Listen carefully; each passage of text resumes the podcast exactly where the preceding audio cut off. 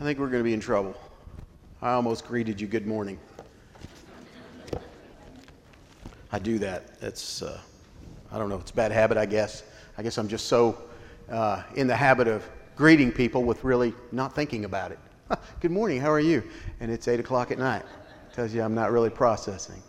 Um, well, I'm excited to be here tonight. I hope we have a good discussion, good lesson, and it's something I'm, I'm passionate about. It's something that. Um, I, I, work within a little bit because it has a lot to do with student ministry.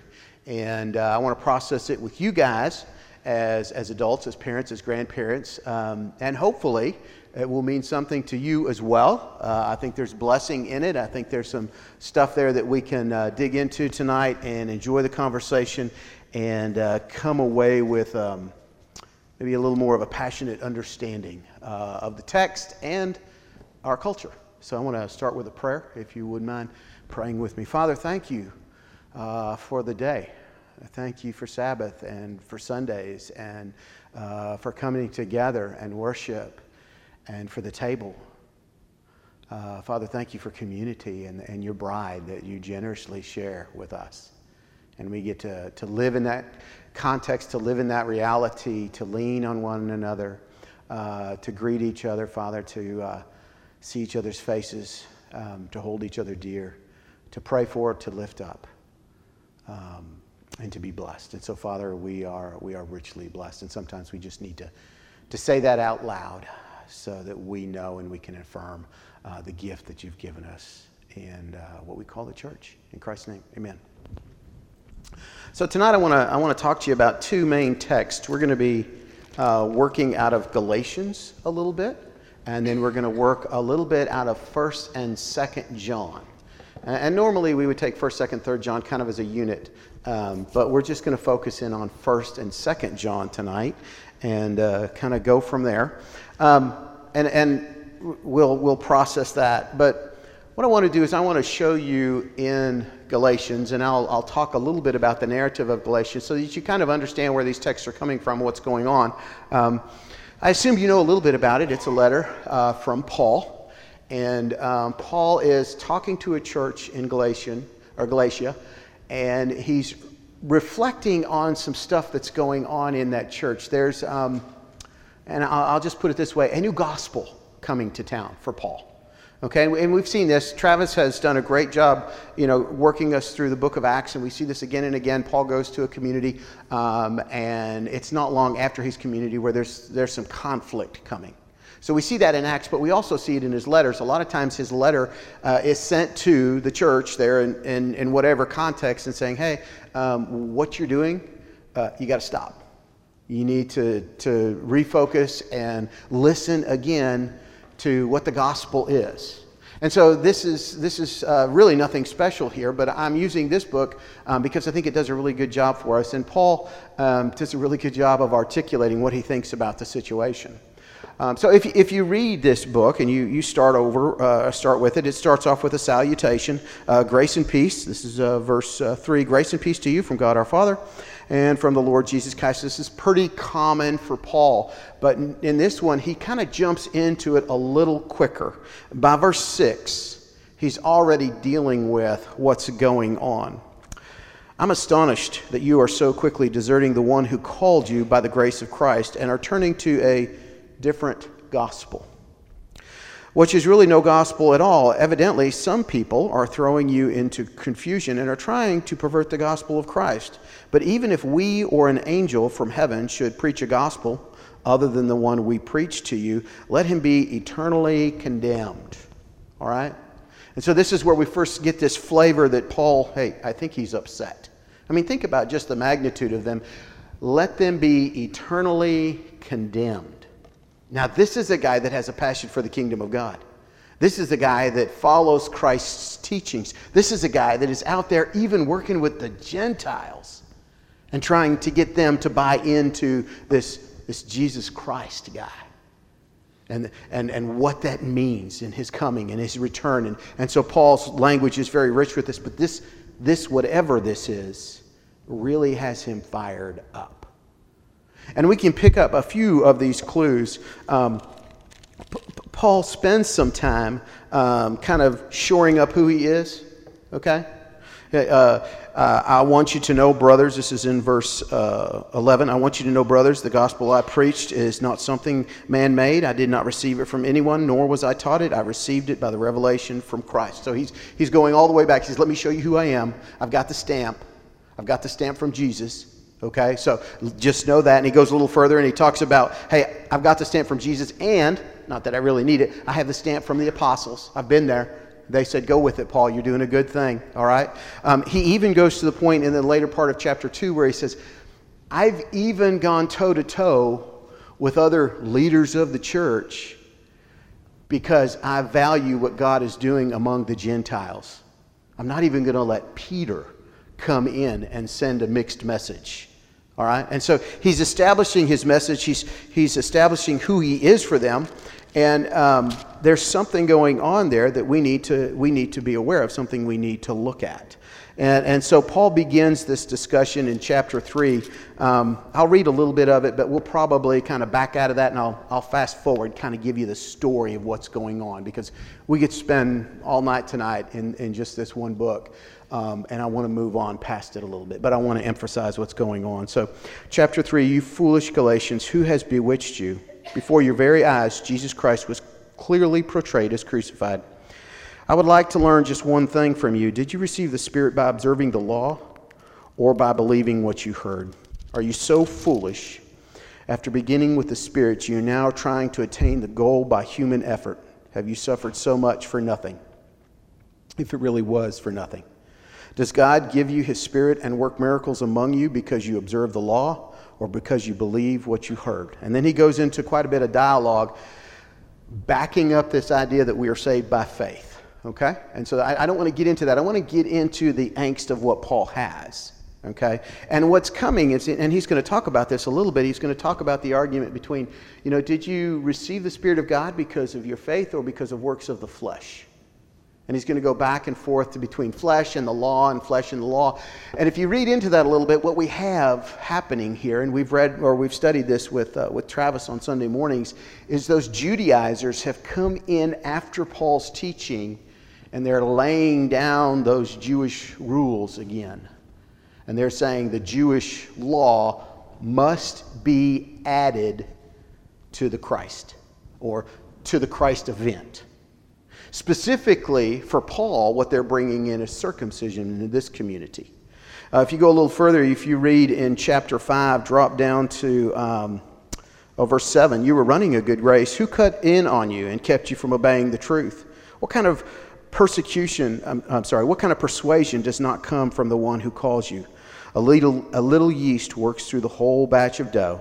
I'm confident in the Lord that you will take no other view. The one who is throwing you into confusion will pay the penalty, whoever he may be. Brothers, if I am still preaching circumcision, why am I being persecuted? In that case, uh, the offense of the cross has been abolished. As for those agitators, I wish they would go the whole way and emasculate themselves. And that's pretty tough language. But that's what he's saying.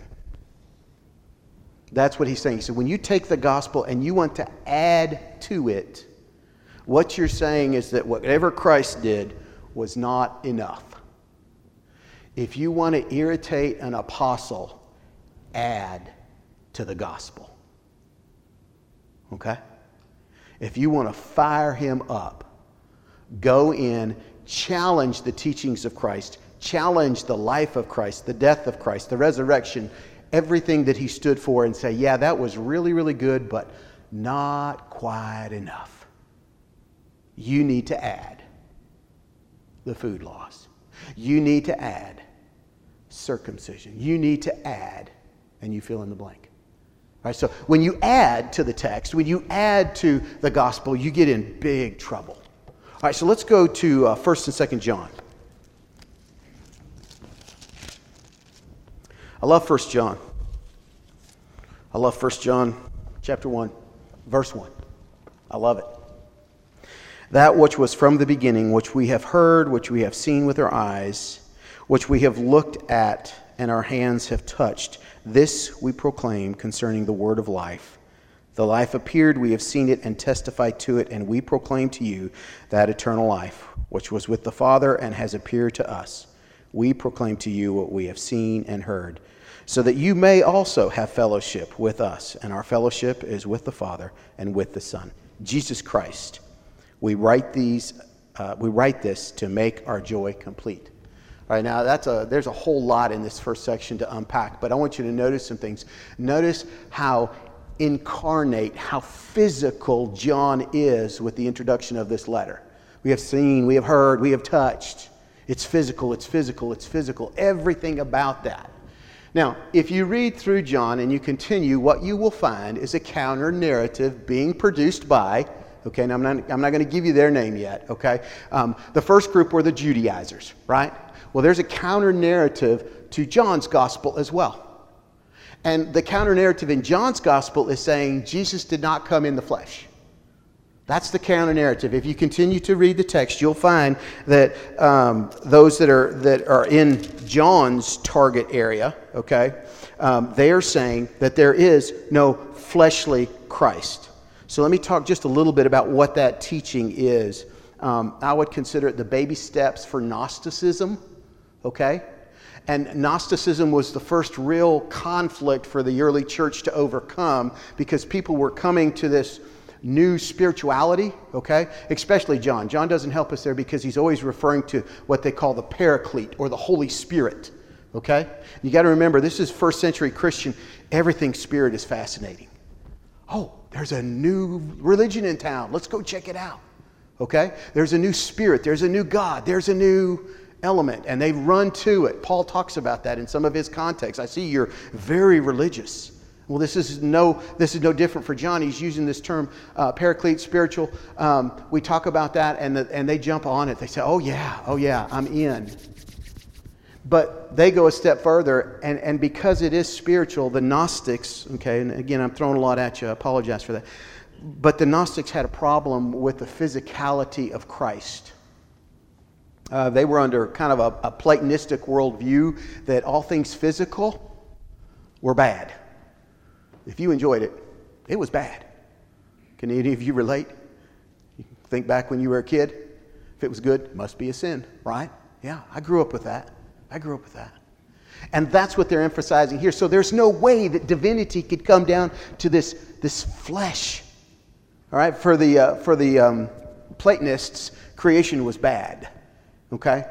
Creation was a place that God had to make to put um, uh, this is a Platonistic view. Um, the creation was something that God had to make, or the gods had to make to put humans who were so vile. All right, so this is a holding pen for bad humans. Okay, and so creation is bad, physicality is bad. How can you take divinity and put it in a human? We can't do that. So, what they had to do is they came up with a counter narrative, and their counter narrative sounded something like this We believe in Jesus, but he came as a spirit. Or he came as a spirit at baptism. You know that dove sending down thing? Remember that? Okay? That was divinity coming down into humanity just, just long enough to teach us. And then guess what happens right before the crucifixion? In his transfiguration, guess what happens? God goes home and sends the flesh part, the man part, to the cross. Because you know what? Cursed is everybody who hangs on a cross right? They couldn't allow for divinity to come live among us because creation was viewed as bad. So the counter narrative is Jesus didn't come in the flesh.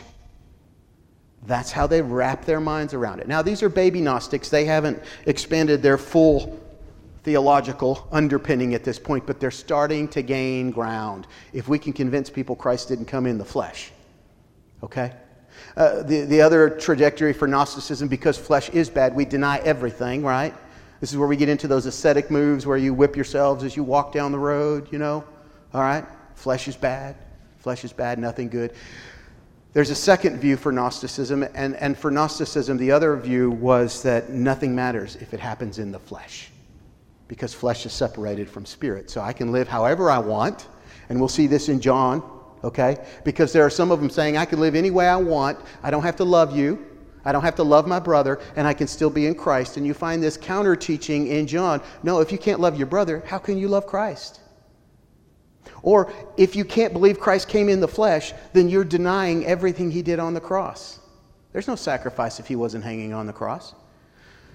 So, the second lesson, and, let's use some of John's language here. Um, uh, chapter 2, verse um, 18, I think, if I read it right. 18. Dear children, this is the last hour, and as you have heard, the Antichrist is coming. Even now, many Antichrists have come. Those people that deny the fleshly existence of Christ, they're Antichrist. Verse 22 uh, Who is the liar? It is the man who, who uh, denies that Christ, or that Jesus in the Christ, uh, such a man in the, uh, is the Antichrist. So we can't allow Jesus uh, to be the Christ because Jesus is flesh and Christ is Messiah, and those things don't mix. And John says, they're the Antichrist. That's a pretty harsh term, especially as you follow that conversation into Revelations. So here's what I want you to know there are two ways to really irritate an apostle. In Paul's case, add to the gospel. It's not good enough. In John's case, take away from the gospel. It's a lie. It's deceiving you. So remove this part so you can believe in what's left. Okay? Are you rooted there? Just nod, lean to one side. All right? So we understand what really irritates, in this case, the apostles. All right? So let me, let me expand just a little bit. Let's, let's move on, okay? So we've got these two views of what irritates the apostles. Um, in 2005, they did a study with 3,000 teenagers. Okay, you know this is going to be teenagers, right? Oh, so do me a favor. Don't uh, dismiss the survey or the study because it was teenagers. Okay? Don't put on them the blanket of, well, they're immature anyway. What do they know? Because remember, those teenagers are imitating what they've seen and what they've been taught. Okay?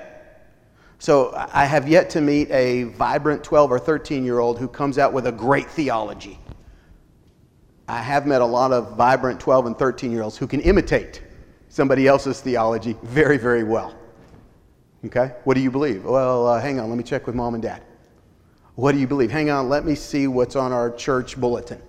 Okay? All right, so just hang in there for a minute. 2005, 3,000 students are polled in a conversation or uh, in, a, uh, in a poll. All right? This is what they came up with. And I'm going to give you a name for it in a minute. But these are their core beliefs when it comes to their faith. Okay? Number one, a God exists who created and ordered the world and watches over human life on earth. I can, I can kind of go with that. A God exists. Well, you're halfway there. And He created. Okay, I'm really with you now, right? And He's watching over us. I'm like, that's great. I love that. I can do that. Right? Number two, God wants people to be good, nice, fair to each other, as taught in the Bible. You with me? I'm good. Now, here's the caveat as taught in the Bible, and most world religions. You catching a little ambiguity now? A God exists, and He creates, and He's watching.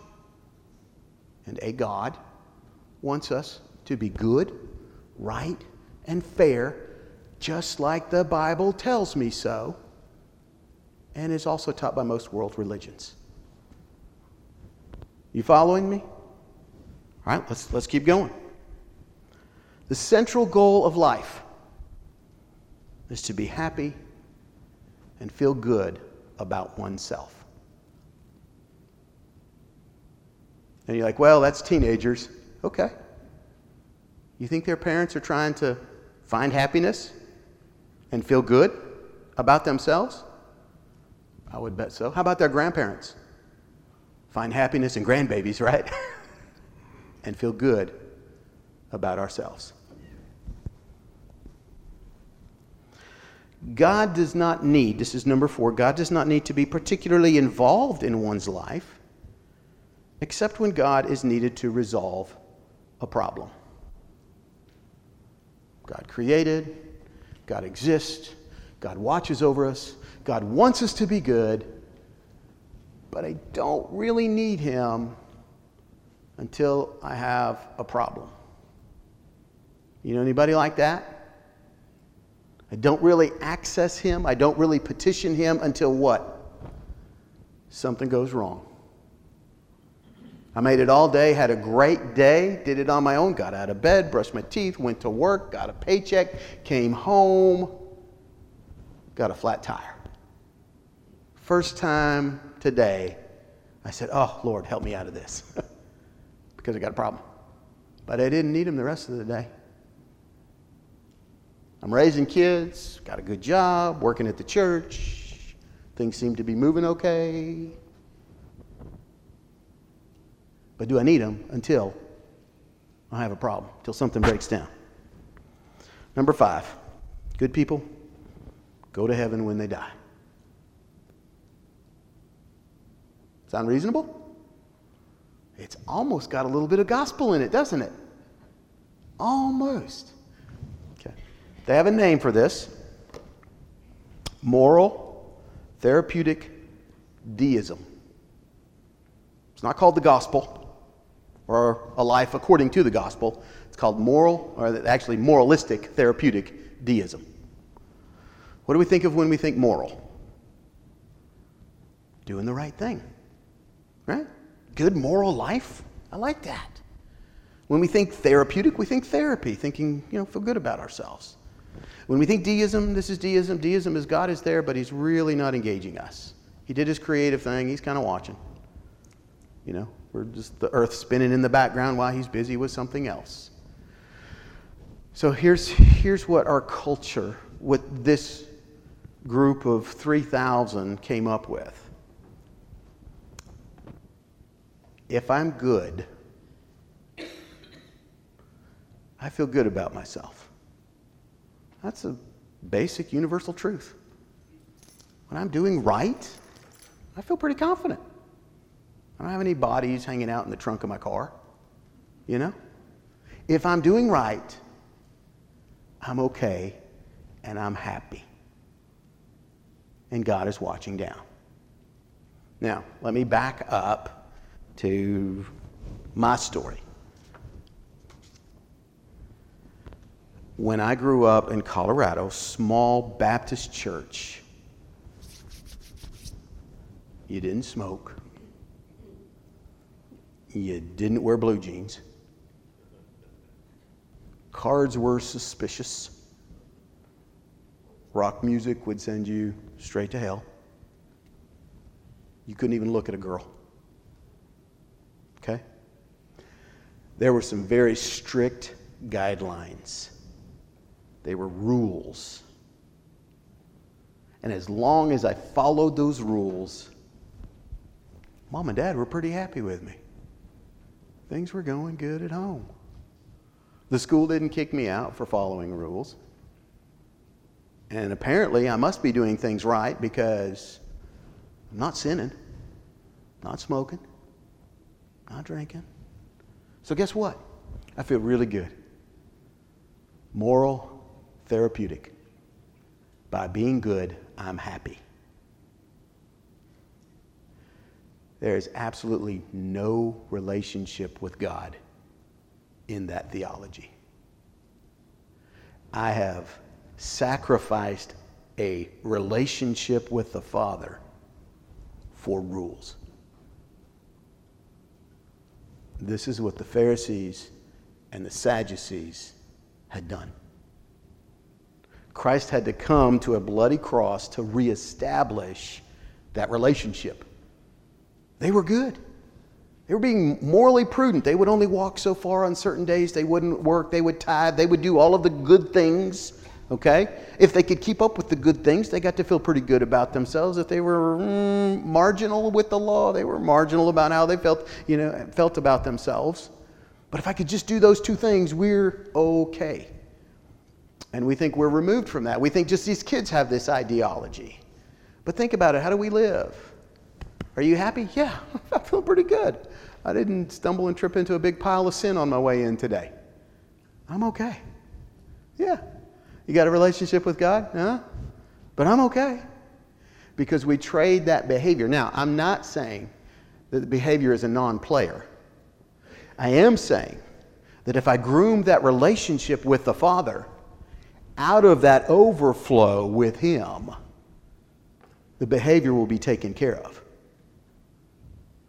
But I can, I can tithe, I can step to the right beat, I can march like you ask me to do, and completely avoid the vertical component in my faith.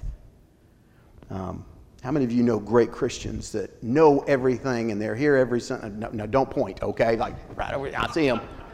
You know, they're here every Sunday, they follow the rules, but they really don't have a relationship with the Father. They're struggling with loneliness and brokenness because they're grasping at, I can fix this if I just am well behaved enough. Does that sound familiar? Anybody know anybody like that? Okay, now let me back up and talk about parenting. You know how you're a good parent? If your kids don't embarrass you. You know what I'm saying? Okay. Uh, I will tell you, this is just me, that one of the worst whippings I ever got was in the church parking lot. Okay, my sister's 16 months younger than I am. I don't know what she did to earn the wrath of Bert, but right out there in the foyer, Bert had his little sister pinned to the ground. And my dad walks out and sees that scene, and it was straight to the van for both of you. Whew, I still can't sit down. I embarrassed my dad at church. One of the biggest frustrations I have, and I'm still weak in this area, I got four kids. So when I come to church, I'm on duty, man. Like, you want to shake hands and talk? Don't have time. Where's Corbin? You know? You want to visit? I love you too. Where's Evelyn? I think she's lost. You know, has anybody seen Lila? Okay. Because you're always looking for those kids. Some of it is, yeah, I want them to be safe. But the other one is, I don't want to see my, bro- my, my two boys, you know, launching off one of the pews doing WrestleMania, you know, kind of thing, because I'm embarrassed. But good kids don't embarrass you. See, I was a good kid. I didn't embarrass dad, except for that one time at church. But I didn't have the relationship with dad that I needed to have. Because when I went off to college, I acted a fool. It wasn't a relationship with a father.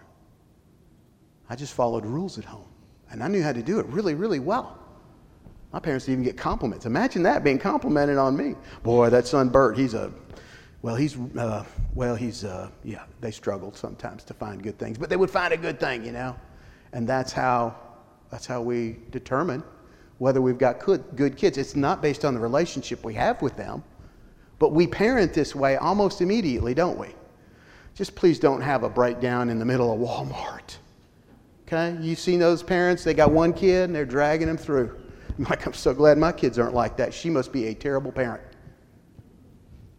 Because the child's not being behaved. Obviously, there's no relationship there. All right. So let's drop back into Paul and John. If you add something to the gospel, you get in trouble. If you take something away from the gospel, you get in trouble. You're an antichrist or you're a mutilator of the flesh, Paul would say. And you need to be eternally condemned.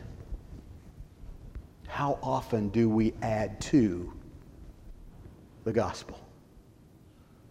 You know, I was, I was talking this morning, uh, we talked about this. Um, uh, this idea of not lamenting alone, right? You know, we don't have to do that alone. We don't have to mourn alone. We're blessed because we have a comforter, right? Okay. W- what if we were to take our approach in that, you know what, if you want a relationship with God, it, it really is about just loving God and loving others. And then along the road, we'll work out the theology. We'll talk about the role of the Holy Spirit. We'll talk about how Christians reflect the love of God to their community.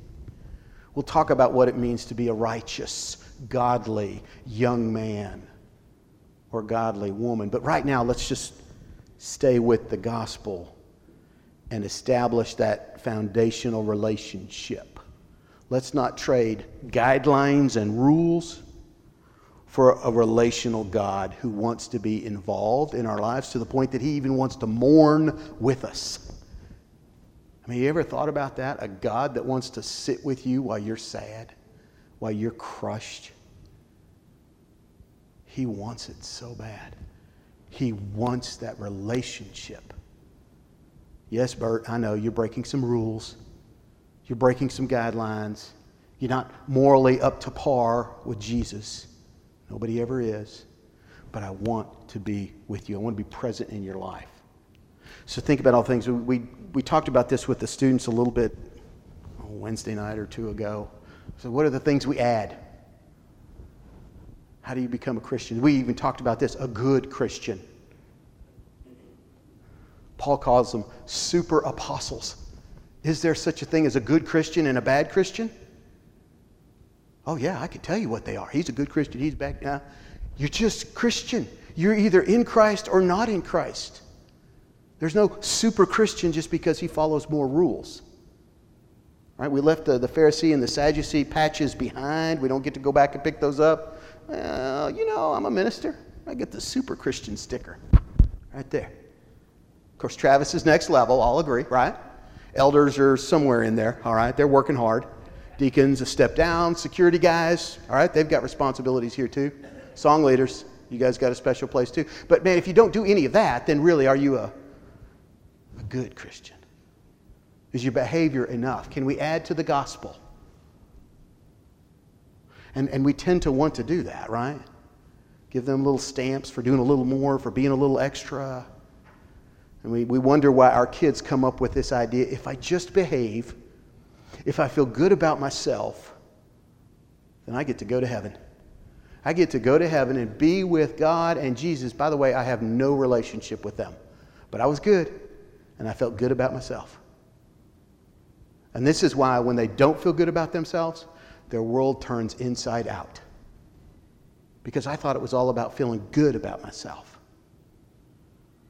And so we put them in an impossible position. That's called moral, moralistic therapeutic deism. And it adds to the gospel. Or it deludes the gospel, or it takes away from the gospel. It's really no gospel at all. It's just feel good news. I can get the same thing by listening to great songs from the 80s. You know, turn on my, amen, I got it, yeah. Turn on my favorite radio station, all's good. It's about as equivalent as that. I'm going to listen to my favorite radio station and be good and go to heaven when I die. That's not the gospel Christ brings to the cross. Okay? I'm sure you guys are aware of that. But I'm sure you're also aware of this tendency to want to be good because we feel like we're not good enough. And Christ says, You are good enough. You are my bride. Sometimes you're an ugly bride, sometimes you're a beautiful bride, but you are my bride. There are no super brides out there. There's just the bride of Christ. Okay? And I think we can, we can help our young people, we can help our children, we can help our children's children by helping them see you know, it's not about how good you feel about yourself sometimes. Just know you're good enough, right? Christ loves you already. He's, he died to the cross before you were even born. Okay? And focus on the relationship you have with the Father. Now, that's a whole other sermon. What does it look like to have a relationship with the Father? How do we know that's going on? Because I'm really tempted to go back and say, well, if I read, if I study, if I pray, if I'm not smoking, do you see where my default is? My relationship is based on my behavior. No, that's not it either. Okay? I'll give you just a little bit there, and then I'll wrap up. And you've heard me say this you are the beloved sons and daughters of God. That's the gospel. He came, He sacrificed, He redeemed, He was risen. You are chosen, you are adopted, you are loved, you are cared for, you are not forsaken, you are not abandoned. And that's not dependent on whether or not you smoke cigarettes or wear blue jeans in my case. That's who I was. That's my identity, and I live into that identity. And guess what? When I begin to live into that identity and understand that reality, I start to watch what I do. because I want to reflect Him well, because I have a relationship with Him. If that makes sense. I want to pray over us. I know we're, we're going to transition into some, some communion thoughts as well, but um, if, if any of this is helpful, always feel free to reach out. Always feel free to grab one of our elders uh, by the hand or, or, or uh, come up and, and, talk to any of the ministers. But um, I hope this has kind of been uh, a little bit jarring for us. Uh, know that there's a theology out there called moral therapeutic deism, and it's uh, how good you can be and how good you can fall or feel. And, and you, it's not real, though, it's a false one. So I'm going to pray over us and then we'll stand and sing. Father, uh, thank you so much for providing more than just uh, warm feelings and good behavior. Lord, you ushered us into a kingdom that provides real relationship with a dynamic, divine, all powerful God, with a loving, sacrificial, caring brother in Christ, with a spirit that is powerful and indwelling, that provides comfort and wisdom and is our teacher and guide. Lord, you provide so much more than just warm feelings and happy thoughts. We are yours. We claim those promises. We, we claim um, all that you uh, say about us, and we want to live into that. And Father, in a loving relationship, I just want to live up to whatever expectation you have of me. I want to be the best child I can be for my loving Father. And that impacts how I live and how I walk and have my being. Father, watch over us. Um, help us to lean into the relationship we have with the Father. In Christ's name, amen.